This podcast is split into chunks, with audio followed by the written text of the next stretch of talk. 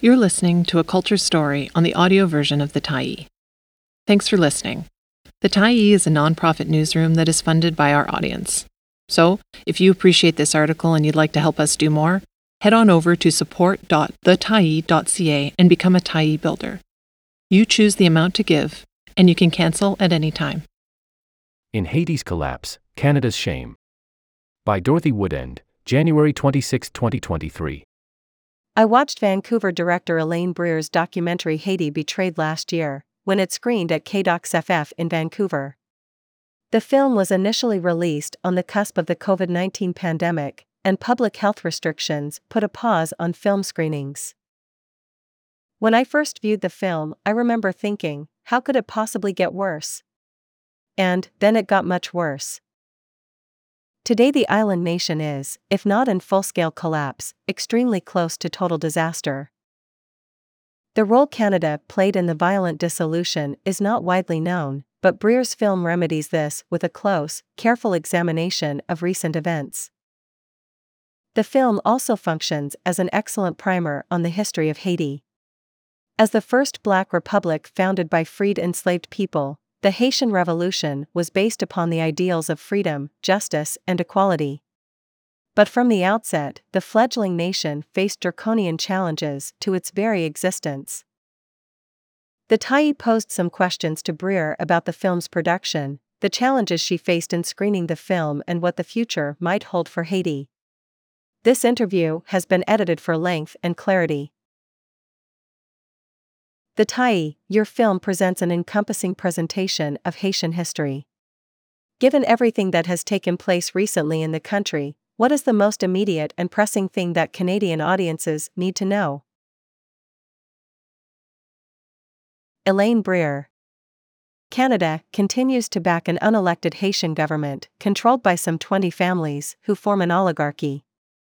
These families and their political and gang proxies have run the country since the days of the Duvalier dictatorship, except during a decade of democratic government from 1994 to 2004.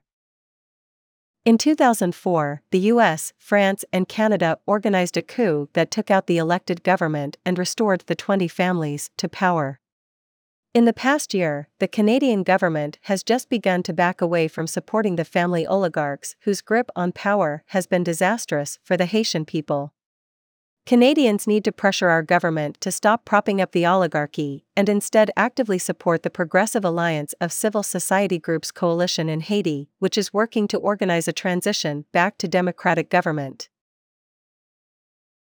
How did you initially come to make this film? I went to Haiti in 2009 with my partner, David Putt, who was director of an NGO implementing clean water and sanitation projects. David's group worked in the poorest parts of Port au Prince, often in the schools. Through these projects, I gained access to photograph the people there, and later during post earthquake aid efforts, which David helped organize, he was in Port au Prince when the quake happened in January 2010. We learned from the Haitians in poor neighborhoods, especially from school teachers, a very different version of the 1994 to 2004 governance and events surrounding the 2004 coup than the common narrative in the Canadian and US press. There was no Canadian media coverage of the Haitian majority who had supported the deposed government or Canada's less than humanitarian role in the country, so I decided to make this film based on what I had heard from Haitians. Canada was once seen positively by most Haitians, but this changed in the late 90s. As one Haitian put it to me, Canada has become the shoeshine boy to the US emperor. The key incident that inspired me to make the film was my encounter in 2009 with a person I met in a major square in Port au Prince. I was taking photographs when a poor but neatly dressed older man approached me with his arms out, shouting in broken English.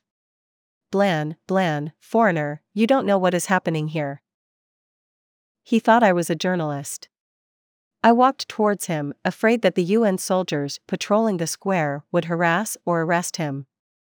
Taking off his hat, he spoke again They are killing us. We are poor people. Our life is very hard. Tell them, tell them what they are doing to us.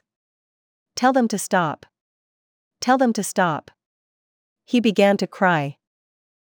I held his hand until he could compose himself. He put on his hat and slowly walked away. During the film's production, did you encounter challenges in gaining access to information, particularly around Canada's role in undermining democracy in Haiti? Yes, there were many challenges, and essentially all doors were closed on what our role had been on regime change in Haiti. I could get neither interviews nor comments from key Canadian players at the time of the coup, like then Foreign Affairs Minister Pierre Pettigrew, former Foreign Affairs Minister Bill Graham, and Special Envoy to Haiti Denis Coderre. Most of my film footage of these officials was given to me by a U.S. journalist who interviewed many of the players in the immediate post coup period.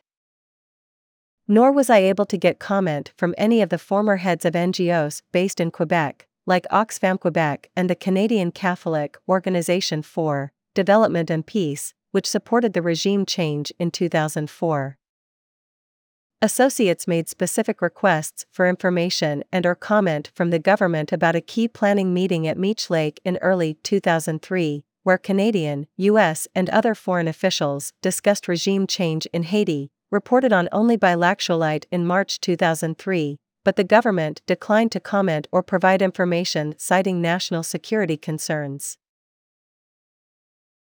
Do you think Canadians are surprised that Canada would take such action, given the country's reputation as a good cop in international affairs? Have you encountered active resistance to screening the film? Wherever I have screened the film, Canadians have been surprised. Our self defined image as Canada being a good cop is deeply ingrained. The mainstream media tells us very little that is not in keeping with the good guy image of Canada in the world. I was an activist on East Timor issues for two decades during the Indonesian occupation of Timor, about which Canada was silent and that in some ways we abetted. I did a film on our role in East Timor, which elicited similar surprise Bitter Paradise, The Sellout of East Timor. Haiti Betrayed came out in 2020. COVID interceded for two years, preventing public screening. Haiti fell from view in those two years. It is only in the last six months, with Haiti in the news again, that there is broader renewed interest in the documentary.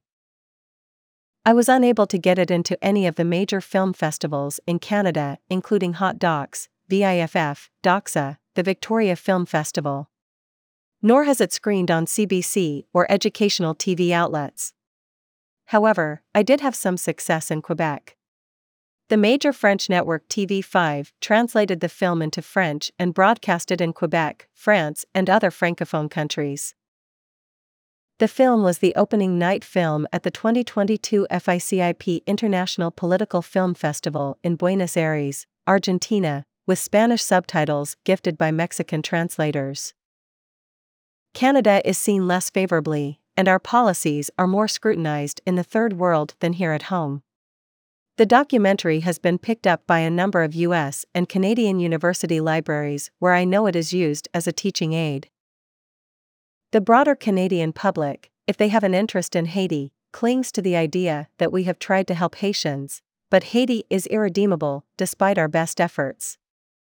There is a well cultivated perception that Haiti is a basket case, ungovernable. There is little sustained interest in Haiti. The exception is the Haitian Canadian community, from whom I have had many favorable comments about the documentary. What lessons does the destruction of Haitian democracy offer to people currently fighting for social justice and democratic reform around the globe? Haiti is a textbook case of white colonialism, past and present. Daniel Foote, a retired U.S. diplomat and formerly Joe Biden's special envoy to Haiti until he resigned in protest, has been outspoken in his criticism of U.S. policy as racist and disastrous for the Haitian people.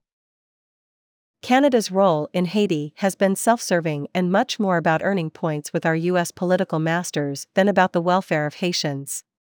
Bill Graham, Canada's Minister of Foreign Affairs from 2002 to 2004, said as much. There is a limit to how much we can constantly say no to the political masters in Washington. Graham told interviewer Janice Stein of the Munk Institute Eventually, we came on site on Haiti, so we got another arrow in our quiver. Haiti and Haitians provide an inspiring example of people fighting for social justice against impossible geopolitical odds. Haiti challenged the colonial system like no other Western colony in becoming the first independent black republic in the world. It was the first successful rebellion by slaves in world history, though at a cost of one third of the population during 14 years of war, climaxing in defeat of Napoleon's army of reoccupation. Haiti was the first third world country to be forced into permanent indebtedness when France for 127 years extorted reparations from Haiti for loss of slaves, until 1952. But it was also the first to demand reparations from their former colonizer. The situation in Haiti again looks impossible. But in the face of the current terrible violence in Haiti by gangs linked to the oligarchs and the disasters of the last 20 years, Haitians continue the fight for their basic human rights and a functioning democracy. What do you foresee for the country's immediate future? The situation in Haiti will continue to be terribly perilous during the near and midterm. But I have no doubt that progressive forces in Haiti will continue to press for basic social justice and a return to democracy. Haitians are indomitable. It is our duty as Canadians to support those progressive forces and use our government influence to counter the power of the destructive oligarchy that has driven Haiti into the mess it is in today. Thanks for stopping by the Tyee today. Anytime you're in the mood to listen to important stories written well, we'll be here. And if you'd like to keep independent media going strong, head over to thetyee.ca and click on the Support Us button to pitch in. Finally, big, big thank you to all of our Tyee builders who made this story possible.